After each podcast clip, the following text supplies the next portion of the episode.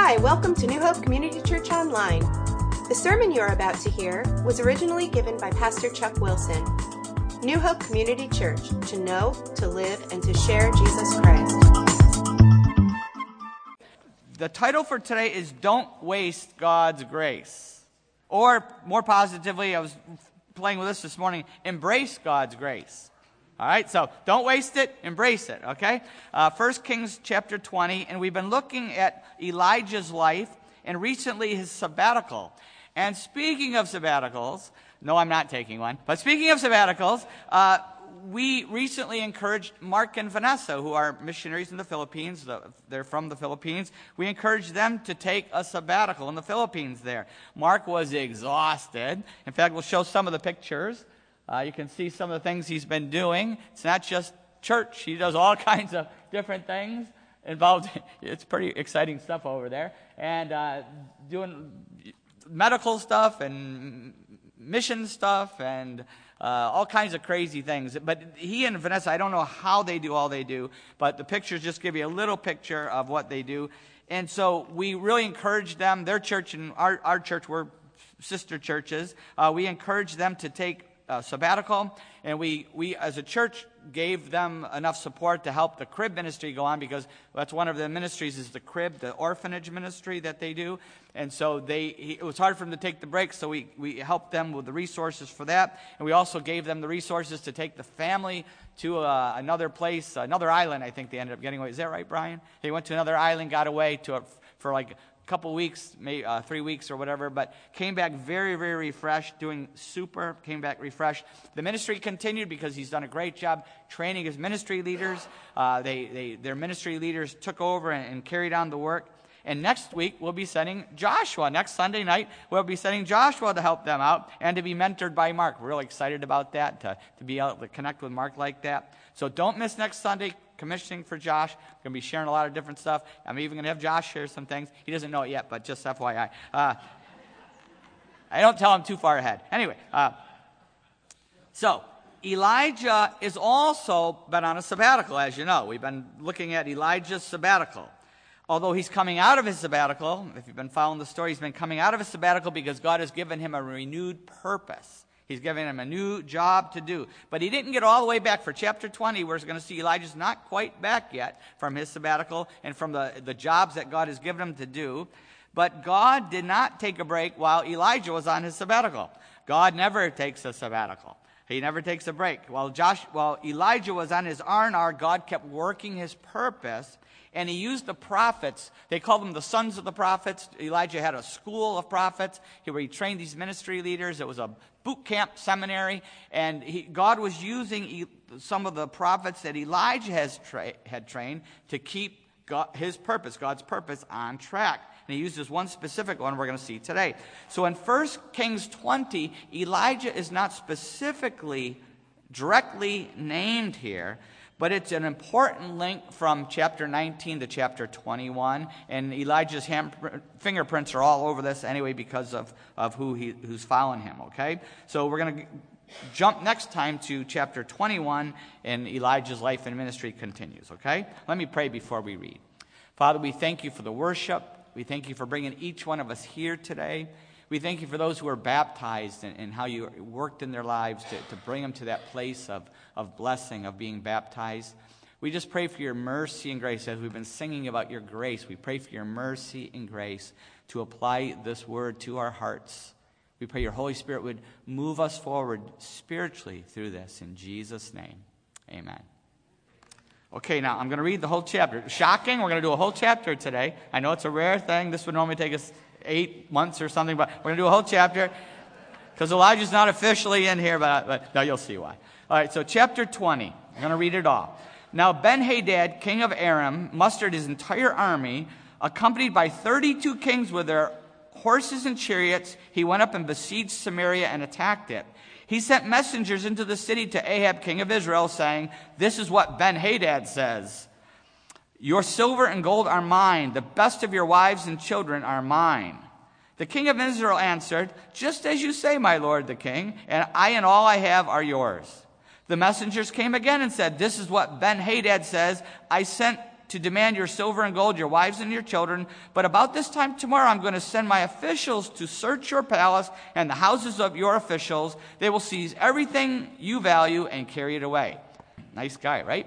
Uh, the king of Israel summoned all the elders of the land and said, See how this man is looking for trouble? When he sent for my wives and my children, my silver and gold, I did not refuse him. Real family guy, right? Okay. Uh, the elders and the people all answered, Don't listen to him or agree to his demands. So he replied to Ben Hadad's messengers, Tell my lord the king, your servant will do as you demanded the first time, but this demand I cannot meet. They left and took the answer back to Ben Hadad. Then Ben Hadad sent another messenger. Ahab, may the gods deal with me, be it ever so severely, if enough dust remains in Samaria to give each of my men a handful. The king of Israel answered, Tell him one who puts on his armor should not boast like one who takes it off. Ben Hadad heard this message while he and the kings were drinking in their tents, and he ordered his men prepared to attack. So they prepared to attack the city. Meanwhile, this is where it gets interesting. Meanwhile, a prophet came to Ahab, king of Israel, and announced, This is what the Lord says. Do you see this vast army? I will give it into your hand today, and then you will know that I am the Lord. But who will do this? asked Ahab. The prophet replied, This is what the Lord says the young officers of the provincial commanders will do it. And who will start the battle? He asked. The prophet answered, You will. So Ahab summoned the young officers of the provincial commanders, 232 men. Then he assembled the rest of the Israelites, 7,000 in all. They set out at noon while Ben Hadad and the 32 kings allied with him were in their tents getting drunk. The young officers of the provincial commanders went out first. Now, Ben Hadad had displaced scouts who reported men are advancing from Samaria.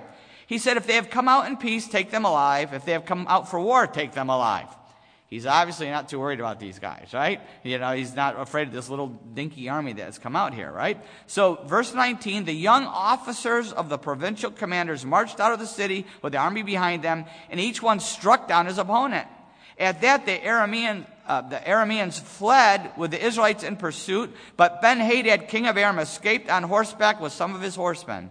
The king of Israel advanced and overpowered the horses and chariots and inflicted heavy losses on the Arameans. Afterward, the prophet came to the king of Israel and said, Strengthen your position and see what must be done, because next spring the king of Aram will attack you again. Meanwhile, the officials of the king of Aram advised him, Their gods are gods of the hills. That is why they are too strong for us. But if we fight them on the plains, surely we will be stronger than they. Do this remove all the kings from their commands and replace them with other officers. You must also raise an army like the one you lost, horse for horse and chariot for chariot, so we can fight Israel on the plains. Then surely we will be stronger than they. He agreed with them and acted accordingly. The next spring, Ben Hadad mustered the Arameans and went up to Aphek to fight against Israel. When the Israelites were also mustered and given provisions, they marched out to meet them.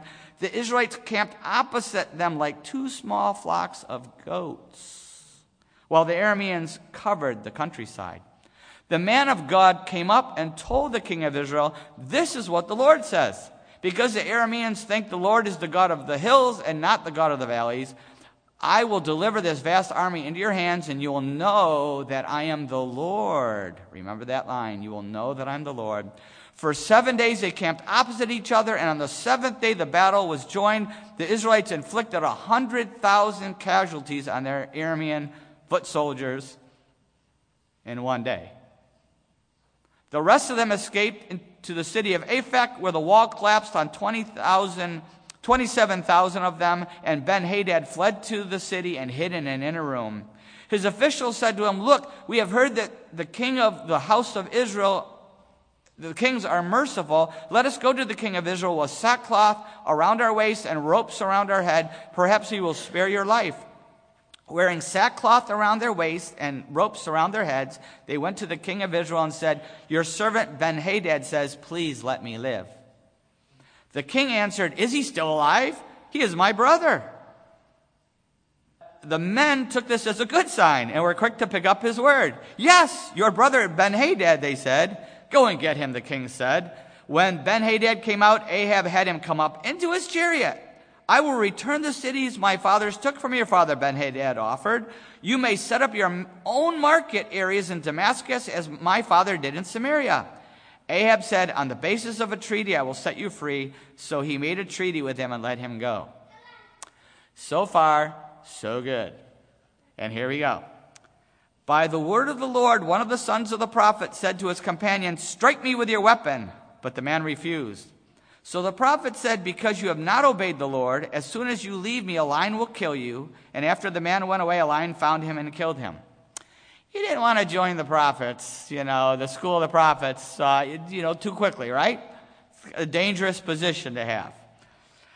Verse 37 the prophet found another man and said, Strike me, please. So the man struck him and wounded him. Then the prophet went and stood by the road waiting for the king. He disguised himself with a headband over, down over his eyes. As the king passed by, the prophet called out to him, Your servant went into the thick of the battle, and someone came to meet me with a captive and said, Guard this man. If he is missing, it will be your life for his life, or you must pay a talent of silver. While the servant your servant was busy here and there, the man disappeared. That is your sentence, the king of Israel said. You have pronounced it yourself. Then the prophet quickly removed his headband from his eyes, and the king of Israel recognized him as one of the prophets. He said to the king, This is what the Lord says. You have set a man free I determined should die. Therefore, it is your life for his life, your people for his people. Sullen and angry, the king of Israel went to his palace in Samaria.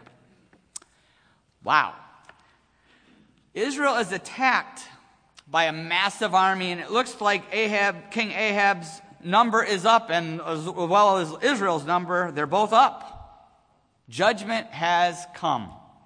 But look what happens in 1 Kings 20, 13, which we already read, but I'm just going to read that verse. In verse 13, where he says, Meanwhile, a prophet came to Ahab, king of Israel, and announced, This is what the Lord says. Do you see this vast army? I will give it into your hand today, and then you will know that I am the Lord. God offers Ahab help. Miraculous help, right? And it was completely unlooked for. He wasn't praying. He wasn't repenting. He didn't call national fast. He didn't even throw out his idols of Baal. He didn't do any of that. Didn't do any of that. And yet, God helps him. Is God this? Do you understand God? God is a very puzzling, you know, Jehovah is a very puzzling God. The rest of the gods we can figure out, all the man made gods, you can figure them out. They're just like us. But this God is different. He's a very puzzling God. He doesn't judge Ahab yet. He gives Ahab and Israel a reprieve. It's a good thing I'm not God. I was thinking about this. It's a good thing I'm not God. If I was God, I would have made sure Ahab lost this battle, got killed, and Israel got take beat up for their Baal worship. That's what I would have done, right? I would make sure they lose the battle and the war if I was God. Good thing I'm not God. Uh, but it's it's.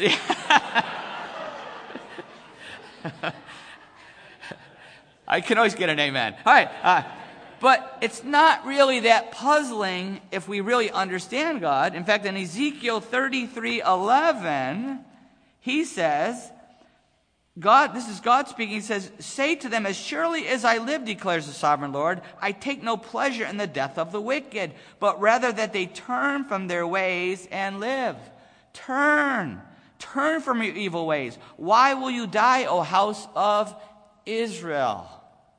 God doesn't want to punish us. He doesn't want to have to kill the, us, the wicked. He, does, he wants us to repent. That's what God really wants. God gives us every chance in God's word and in our lives. He gives us every possible chance to repent. That's God. So we see, remember God's grace there, God's mercy and grace. We see in 1 Kings 20, verse 15, back to 1 Kings 20, we see that uh, what happened. So Ahab summoned the young officers of the provincial commanders, 230 men. Then he assembled the rest of the Israelites, 7,000 in all. 7,000 again. Where have we heard that number before? 7,000, the remnant that hadn't bowed their knees to Baal. This is a different 7,000, but once we see that same number again, it's a very small number for an army against a massive, massive army. You saw the numbers that were killed on the opposite. But God can do it with a small army. That's all it takes for God to win a battle. He could have won with one guy. Remember Samson wiping everybody out? He could have won with one soldier. It's a remnant army, just like the remnant revival we talked about before. There's a remnant army left, just like the remnant revival. Remember we talked about that before? The remnant 7,000. The key to revival is not to grow bigger churches. Everybody says, we got to grow bigger churches and we got to use this strategy and that strategy and this marketing technique and, and we got to follow all these guys who are growing these, these bigger churches, no matter how they're growing them. That's the secret to revival, but that's not what the Bible teaches. The Bible says the secret is to prune the church down to the true Christians. And that's when God moves. That's when his power is seen, when it's pruned down to the true believers. That's when revivals happen in, in history. So after this victory, the prophet helps Ahab again. Again, not looking for it, but he helps him again. Uh, chapter 20, verse 21 the king of Israel advanced and overpowered the horses and the chariots and inflicted heavy losses on the Arameans. Afterward, the prophet came to the king of Israel and said, Strengthen your position and see what must be done, because next spring the king of Aram will attack you again. So he helps him again. Why does he keep helping this wicked king Ahab who has this wicked country? Why does he keep helping him? Verse 28, he tells us why. The man of God came and told the king of Israel, This is what the Lord says. Because the Arameans think the Lord is the God of the hills and not the God of the valleys, I will deliver this vast army into your hands, and you will know that I am the Lord. God is showing them something. He's showing them that He is the one calling the shots. He's showing them that He, it's God's power. It's all God's power. He's showing, he's showing the Israelites that, and he's showing the Arameans that. He's showing the world that. He's showing that to us today as we read that. He's showing us that it's all his power. And they win this total victory. They wipe them out. Total victory. But Ahab wastes God's grace. He wastes God's grace through disobedience. What a surprise. Ahab would do that but he, he wastes it. Look at verse 41, where we see what happens. Then the prophet quickly removed the headband from his eyes, and the king of Israel recognized him as one of the prophets. He said to the king, This is what the Lord says, You have set a man free, I determined should die. Therefore, it is your life for his life, your people for his people. God had commanded Ahab to kill Ben Hadad. That's not recorded here, but we know it was because we know he gave that command because what the prophet said, and Ahab didn't argue. So we know God had given him that command to, to defeat that army and to kill Ben, Hadad. Now, remember, it makes sense though, doesn't it? Because remember, what was the first job that Elijah was given last time? What was the first job, the first anointing he was supposed to do? He was to anoint Hazael, the king over Aram. God had already judged Ben Hadad. He said, Ben Hadad is done. He's going to die. I'm uh, replacing him with Hazael, his second in command. So this was all, all matches God's plan. This guy was being judged by God. Well, we talked about that. God appoints the rulers of every country. He judges, he, he appoints them, and he takes them out. That's what he does. But Ahab disobeys. He was supposed to kill this guy because Hazael was supposed to become the next king. We saw that last time how he did become the king. He smothered Ben Hadad, right? But, but he disobeys him. Why? Why did Ahab disobey and not kill Ben Hadad? It was pride. He wanted his towns back. All those towns that were taken away, he wanted his possessions back. He wanted these towns back. And greed, pride and greed, because what did he want? All he could think about were the markets of Damascus. All the gold, that was like the stock market of that day. The, the markets of Damascus were a gold mine. That's all he could think about was that. And he wasn't being merciful. Ahab's not merciful. he had already butchered the prophets of Jehovah killed them all uh, according to Jezebel's prodding. He wasn't merciful. He had killed them, but he won't kill God's enemy. I mean, look at, look at this guy. He's so twisted. He's merciful to this enemy king who's just trying to kill him. He's being merciful to that king. But what did he do to the poor soldier when he thought the prophet was a soldier wounded fighting in a battle for him? What did he say? You die. Right? He's going to sacrifice that guy, but he won't kill the, the guy he's supposed to kill. But, but it ends up pronouncing his own judgment. What he pronounced on that poor soldier, which was really a prophet, you're going to die, God, he pronounced his own judgment at that, at that moment. That was his own judgment. The prophet rebukes him in verse 42. He said to the king, This is what the Lord says. You have set a man free. I determined should die. Therefore, it is your life for his life and your people for his people. And this life for life, this was literally fulfilled in 1 Kings 22. We're not going to talk about that today, but in 1 Kings 22, we find Ahab is mad. He lets Ben Hadad go. Ben Hadad doesn't give him the cities back that he promised. And he's mad. What a shock. He didn't keep his deal, right? You know? And so, so he says, I'm going to go get him back. And he takes an army to go get back his cities. And in that battle, Ahab, Ahab is, uh, is killed by that army. Ben Hadad's army kills Ahab, kills him. So the prophet, we see that, that fulfillment happening exactly. So the prophet rebukes Ahab. How does Ahab respond? Verse 43 Sullen and angry, the king of Israel went to his palace in Samaria. He's sullen and angry. He's mad at God instead of being mad at himself. That's who he should have been mad at, right?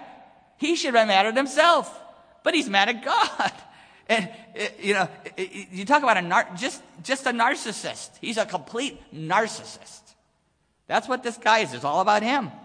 It, it reminds me a lot of when you discipline your, your kids, this probably never happened to you, but you might have seen other families like this, where you, you discipline your kids and, and they've done something wrong and you catch them doing something wrong and you call them on it and then they get mad at you as a parent. You know, and they're mad at the parents. They don't, they just don't get it. They're just mad at you for pointing out something they did wrong. That's what this is like what happened here. He just became sullen and angry. He didn't listen. And we're going to see next time he's sullen and angry again. it's going to cost them even more next time. Uh, next time we get back here to 1 Kings 21. So, time to connect some dots. That's the story. Now let's connect some dots. The USA has also been given a reprieve. We have been given a reprieve. We're not sure how long it's going to last. But that doesn't mean we have escaped judgment, not by a long shot. It all depends on how we respond. How we respond. Will we waste God's grace? Like Ahab did, and like Israel ultimately also did. Will we waste God's grace? It doesn't look real hopeful for the USA today, does it? But we as Christians, now this is key, we as Christians have a whole different perspective. We have a whole different hope than the country has and that the world has. We have a whole different one. Why, this is going to be interesting. Why did God give Ahab and Israel success? Before sending the judgments of Elijah's three anointings, remember the three anointings? Hazael, Jehu, Elisha's sword, the three swords uh, before sending the judgment of Elijah's three anointings, why did God give Israel and Ahab success just before these judgments kicked in? Why? To show, and he says it here, to show Ahab and Israel that he is in control. And not just, not just them, but he also said so the Arameans will know that God is in control. Because who's coming next to, to, with the judgments? Hazael, the new king of Aram. That God is uh, that God is uh, going to anoint and turn loose on Israel. He's showing him too. The future king of Aram. He's showing him too that, hey, the God of Israel is in control. You might be hammering Israel, but it's all my doing. Jehovah, God's doing. And he's showing Ahab and Israel and Hazael, the future enemy king, that he was in control. But they never got it. As we read on, we're going to see they never get it. And God knew they wouldn't get it. Before he even did this, he's telling them all this. He knew, God knows, he knew they wouldn't get it. But someone did get it. 7,000 people got it. 7,000 that, not talking about the army of 7,000, but remember the 7,000 that never bowed their knee to Baal? Remember God's remnant? They got it. And don't forget, they're going on this roller coaster ride. They're, what the country goes through, they're going through. What, they weren't beamed up. There was no rapture. There may not be one. No, we're not getting in the middle of that one. But anyway, there was, they weren't beamed up. They had to ride this roller coaster ride to the bitter end. They, God lets them see amazing victory, amazing victories before sending the terrible judgment. He was taking them on, he was showing them what this roller coaster ride was going to be like. He let them see the amazing victory before sending the judgment to show them that He is in control. No matter what they're going through, no matter what the country's going through, they were really God's chosen people, Israel. What, no matter what they were going to go through, He was showing them that He was in control and He had a purpose. He had a purpose. And that's what God does. He does the same for us. The same thing for us. He gives us victory before the setbacks. He gives us blessings before we experience setbacks. He gives us these amazing times of blessing so that when the trials do come, when He does send the trials on the country or on our church or on our family, whatever the purpose is, when he, before He sends these trials, we have the assurance that God is in control and has a purpose. You see, you see what I'm saying? He shows us his love. He shows us the blessing. He gives us victories. He lets us see all that because then when, when something is coming that is going to be very painful to a country, to a church, to us individually, we already know. We have the assurance that he is in control. That's what he kept saying. I'm in control. He's getting ready to send, he's getting ready to send these terrible judgments on Israel, but he gives them all these victories because he's showing the remnant, the 7,000 godly ones, he's showing them that he is in control. And that's what God does for us. He gives us the assurance that He's in control and He has a purpose. God speaks our love language. We all have a love language. You know, you know the book, Five Love Languages? We all have love languages. God knows exactly how to speak our love language. He knows what to do and what to say to us and how to work in our lives so that we realize His love for us. He knows it's different for all of us. We all have different love languages. But listen, because he speaks our love language. Listen, connect the dots when he does it. Remember. Remember how he showed us his love. Remember that when the trials come, trust his purpose. It's his purpose. The same God who sent the blessings now has sent this trial or lots of trials. this is it's the same God. He's in control. Remember that. When the trials come, trust his purpose. You know, we've been, you guys know what we've been going through with Sarah, and, you know, and thank God she's starting to walk. We're so thankful. You know, she's starting to walk. She's responding to treatments. But, you know, we, you saw, those who have, you have known Sarah long enough know she was super athletic, super, super athletic, blessed athletically, and it was so much fun. She loved it. I loved it. We all loved it. We had a great time with that. And then, God sent this autoimmune, CIDP. Did I get it right? Uh, sent that.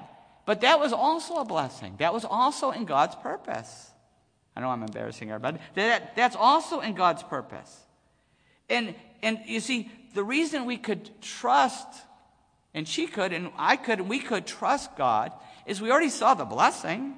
And not just athletics, we blessed her with so many other ways. She's just a, we call her our sunshine, you know, our sunshine. We, it's been such a blessing, but, but we could trust the trial because we knew the same God that had blessed her athletically was blessing her with not being able to walk anymore. And we still were hoping and praying she could walk again, but, but whatever God wanted, we were trusting Him with that. And it's the same with all of us. And thank God she is starting to walk. She's walking great now. It's, it's, it's, we're just so thankful. Keep on praying. But whatever God wants, whatever the outcome, we know God is in control. We trust Him because of the love He showed. That's just one example. Think of your life. Think of how God has showed you His love through your salvation, through your sanctification, through your family, all the all different ways that no matter what, we can all look back and see how God has spoken our love language, has, has showed, blessed us, has, has worked in our life, has given us so much, and that's what we have to focus on. We have to focus on that.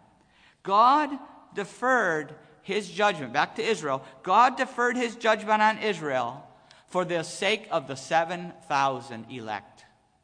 The 7,000 that hadn't bowed the knees to Baal, the 7,000 that God had chosen not to bow, bow their knees to Baal. And he gave, through these victories, these victories before the judgment came, he gave, he bought Elijah time. He gave Elijah time to get them ready for the trial. Elijah and his school of prophets are out there preaching, teaching, working miracles, speaking prophetically against the evil, against the Baal worship, against the king and, and his followers, against Jezebel. They're, they're preparing and they're preparing them for the trial. God gave Elijah time to equip the sons of the prophets, the school that would be the ones to shepherd them through the coming judgments. These are the ones who are going to shepherd them through that time of judgment. He gave them time. And God is doing the same for us today. God is giving us time to come to Christ, to get close to Jesus to prepare for whatever God is going to send. In fact, in first, Second Peter and Second Peter 3, listen what it says here in Second Peter 3, verse 3 and 4.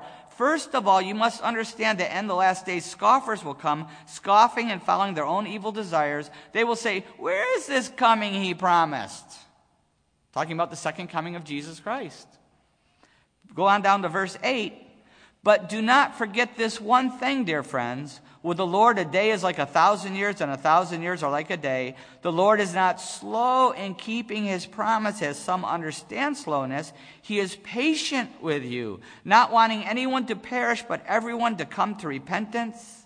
But the day of the Lord will come like a thief. The heavens will disappear with a roar. The elements will be destroyed by fire, and the earth and everything in it will be laid bare. The day of the Lord is coming. The return of Jesus Christ and his judgment on this earth. It's coming, but it's been delayed. Why? Because the Bible says God is patient. He is giving more people the chance to repent, more people the chance to put their faith in Jesus Christ. He's giving us more, us as Christians, more time to prepare spiritually for this time of testing that we're going to be facing. That's why God waits. That's why He's patient. That's why God is waiting to judge the United States. I have God's going to judge the whole world, and, and He might judge the U.S. long before He judges the world. I, I, I think, I believe He's waiting to judge our country for this very same reason. What if 9 11 had been it? 9 11 was God's warning. That was a warning from God for this country. We haven't responded well, have we? But it was a warning. But what if that had been it? That was a first, we had just been, just started as a church. We were only going for one year. Remember some, who, who was there back 9-11? Who was part of this church? It's a couple, some hands, not some, some still remnant here. All right. What if that had been it? That first year of our church. Now, having said that, what if he had just judged the country and that was it, wiped us out and wiped us off the map? What if he had done that? How many of you here weren't Christians yet? How many of you hadn't put your faith in Jesus yet? How many of you would have faced God's judgment because of that? How many of you have been saved since then? How many of you have been baptized since then? How many of you have been sanctified and grown spiritually to a whole different place since that time? That's what, that's what this is talking about. That God has given us that time. Just like He gave the, the 7,000 their time of this victory, He's given us this time to prepare. But will we embrace the grace or will we waste it? Will we embrace the grace? Maybe here today and you're not a Christian yet, you've never put your faith in Jesus Christ. Will you embrace God's grace by faith today? Will you embrace it today or waste it? Ephesians 2 8 9 talks about how to embrace God's grace. It, is, it says, For it is by grace you are saved through faith. And this not from yourselves, it is a gift of God, not by works, so that no one may boast. For it is by grace you are saved through faith. Each one of us has a decision to make to put our faith in God's grace. God's grace is for God so loved the world that he gave his one and only Son, that whoever believes in him shall not perish but have eternal life. God sent his Son, Jesus, to die in our place on a cross as a substitute for our sin. And he put everything we've ever done or ever will do on his son Jesus and under the blood of Jesus Christ. And we, he says, what I'm asking each one of us to do is to turn to Jesus and put your faith in him. Turn away from the sin, turn away from the old life, leave it all at the cross of Jesus Christ. Put your faith in Jesus and be saved to become a new person here on this earth and be saved for all of eternity. That's what God calls us. For it is by grace you are saved through faith, putting your faith and trust in what God has done.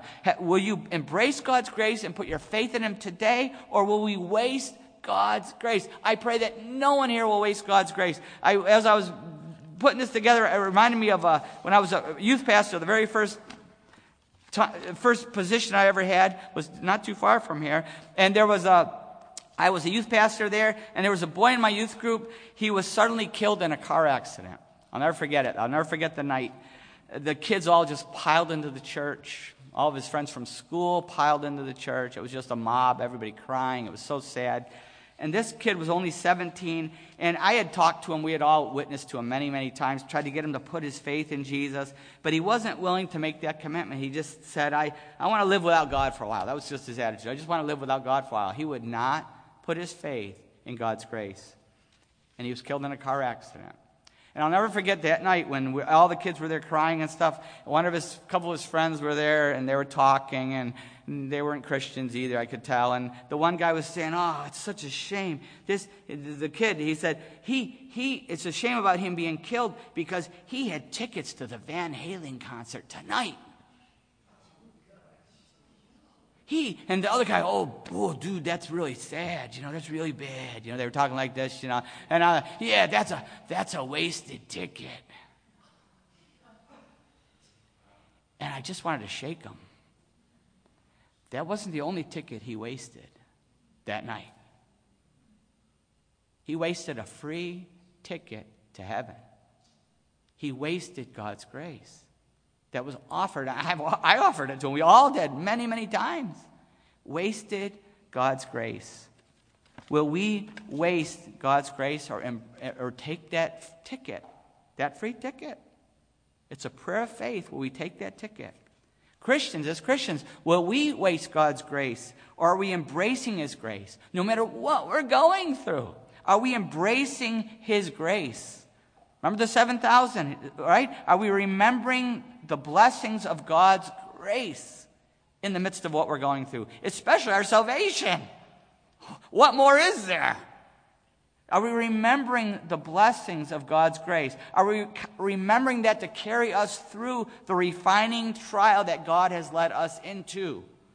Every time we get hit hard, it doesn't mean, oh, it's the devil hit me. No, God leads us. Matthew 4, verse 1. Jesus. Then Jesus was led by the Spirit into the desert to be tempted by the devil. Jesus led by the Spirit into a desert to go through spiritual warfare.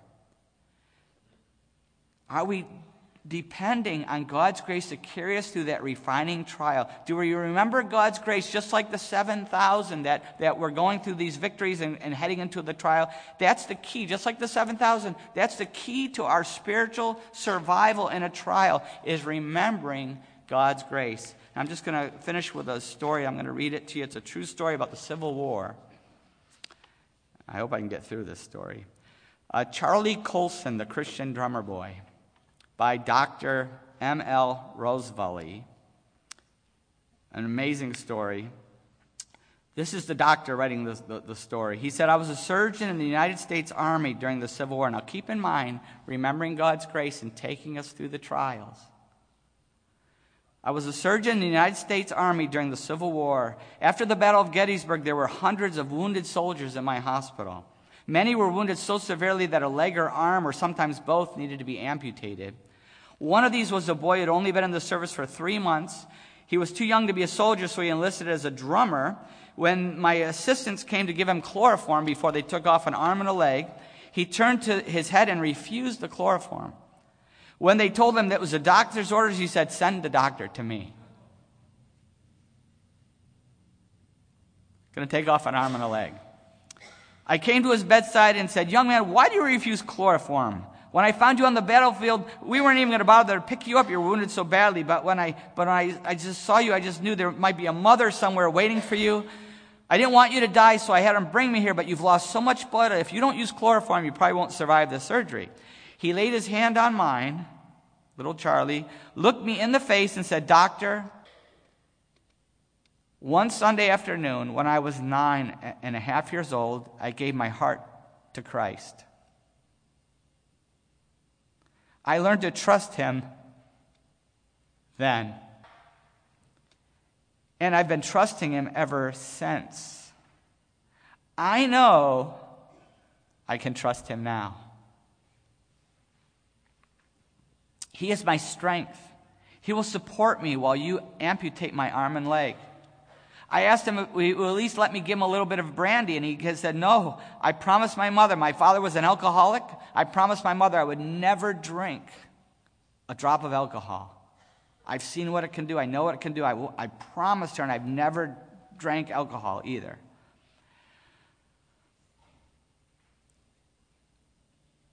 He said, I've never drank before. And he said, Would you, have, would you send me into God's presence with brandy on my breath? So I asked him, Do you want to see the chaplain? I'm just reading you some excerpts here. The chaplain knew the boy well from having seen him frequently at the tent prayer meetings. Taking his hand, he said, Charlie, I'm really sorry, sorry to see you like this. Oh, I'm all right, sir, Charlie answered. The doctor offered me chloroform, but I did not want any. Then he wanted to give me brandy, but I didn't want that either. So now, if the Savior calls me, I can go to him in my right mind. You might not die, Charlie, said the chaplain, but if the Lord does call you home, is there anything I can do for you after you're gone? Chaplain, please reach under my pillow and take my little Bible. My mother's address is inside. Please send it to her and write a letter for me. Tell her that since I left home, I've never let a single day pass, no matter if we were on the march, on the battlefield, or in the hospital, without reading a portion of God's Word and daily praying that he would bless me. Turned to the doctor, he said, I'm ready, doctor. I promise I won't even groan while you take off my arm and leg if you don't offer me chloroform. I promise, but I didn't have the courage to take the knife in my hand without first going into the next room and taking a little brandy for myself. While cutting through the flesh, Charlie Coulson never groaned. But when I took the saw to separate the bone, the lad took the corner of his pillow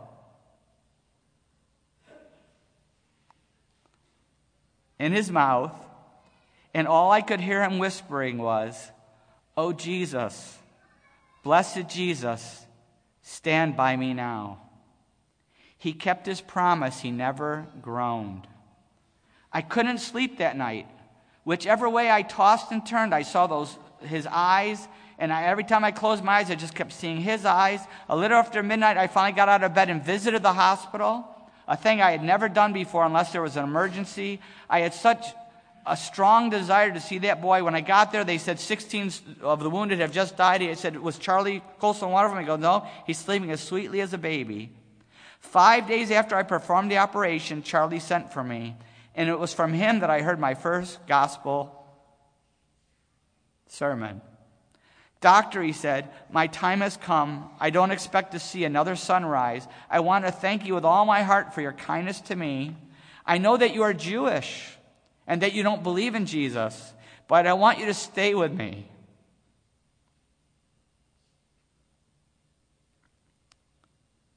And see me die trusting my Savior to the last moment of my life. Oh, I've read this so many times, I still keep crying. I tried to stay, but I just couldn't. I didn't have the courage to stand by and see a Christian boy die, rejoicing in the love of that Jesus who I hated. So I hurriedly left the room. About 20 minutes later, an orderly came and found me sitting in my office with my hands covering my face. He told me that Charlie wanted to see me. He's haunting him, right? I've just seen him, I answered. and I can't see him again. But, doctor, he said he must see you one more time before he dies. So I made up my mind to go see Charlie to say an endearing word and let him die. However, I was determined that nothing he could say could influence me in the least. So, as far as Jesus was concerned, when I entered the hospital, I saw he was sinking fast, so I sat down by his bed. Asking me to take his hand, he said, Doctor, I love you because you are a Jew. The best friend I have found in the world was a Jew. I asked him who that was. And he answered, Jesus Christ. And I want to introduce you to him before I die. Will you promise me, doctor, that what I'm about to say to you, you will never forget? I promised, and he said, Five days ago, while you amputated my arm and leg, I prayed to the Lord Jesus Christ and asked him to make his love known to you. Those words went deep into my heart. I couldn't understand how, when I was causing him the most intense pain, he could forget all about himself and think of nothing but his Savior and my unconverted soul. All I could say to him was, Well, dear boy, you will soon be all right. With these words, I left, and 12 minutes later, he fell asleep, safe in the arms of his Jesus. That boy's dying words made a deep impression on me. I was rich at that time, so far as money was concerned, but I would have given every penny I possessed if I could have felt toward Christ as Charlie did. But that feeling cannot be bought with money. Alas, I soon forgot all about my Christian soldier's little sermon, but I could not forget the boy himself. Looking back, I now know that I was under deep conviction of sin at that time. But for nearly 10 years, I fought against Christ with all the hatred I had until finally the dear boy's prayer was answered and I surrendered my life to the love of Jesus. About a year and a half after conversion, I went to a prayer meeting one evening in Brooklyn. It was one of those meetings where Christians testify about the loving kindness of God. After several had spoken, an elderly lady stood up and said, Dear friends, this is the last time you will ever see me the last chance I will get to publicly thank the Lord. My doctor told me that my right lung is gone and my left lung is nearly gone and I'm failing fast, so I only have a short time to be with you. But what is left of me belongs to Jesus. It's a great joy to know that I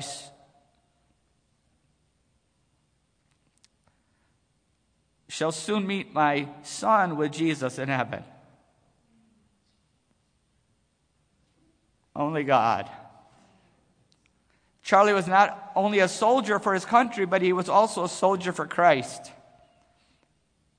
He was wounded at the Battle of Gettysburg, was cared for by a Jewish doctor who amputated his arm, arm and leg. He died five days after the operation. The chaplain of the regiment wrote me a letter and sent me the boy's Bible, my boy's Bible. I was told that in his dying hour, my Charlie sent for that Jewish doctor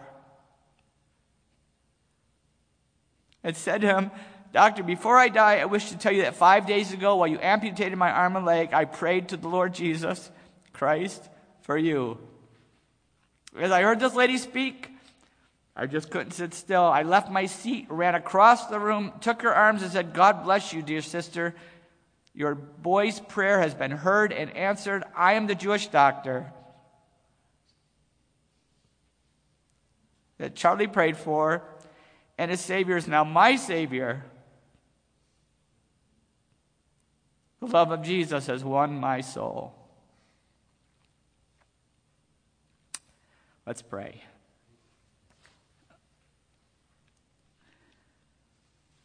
As a Christian, do you know that grace that Charlie had? Are you experiencing that grace that he experienced? As a Christian, that grace is only a prayer away every day. That same grace is a prayer away.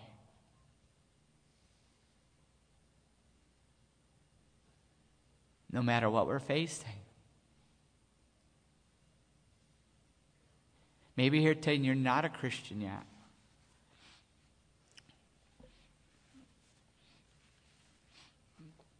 But today could be the day that you find God's grace, just like this doctor did. Because that grace is only a prayer away. The prayer of faith. You can pray at this second, right where you're sitting, or maybe you're listening to this on a podcast, or you're hearing this in the car, wherever you are, wherever we are. God's grace is a prayer away, a simple prayer of faith away. God, please forgive my sin. I repent. I walk away from that. Please forgive me.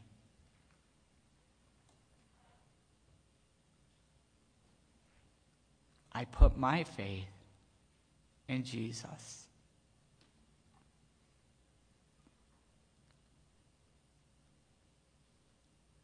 Who suffered and died for me to take my punishment, to carry my sin and shame. I put my faith in Jesus.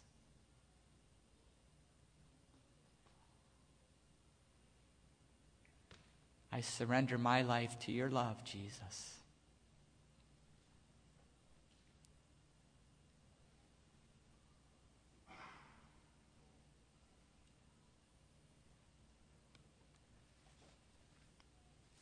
If you have prayed that prayer of faith, receiving God's grace,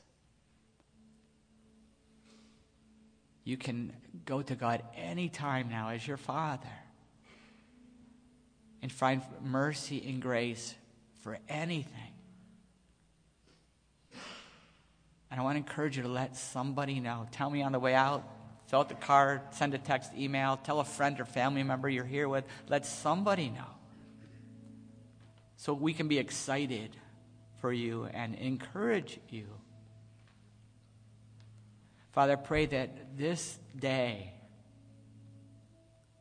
would be the start of walking in your grace, embracing your grace, your mercy and grace. No matter what we're struggling no matter what we're falling to, we get back up and embrace your grace. I pray that no one here would waste one drop of it. In Jesus' name.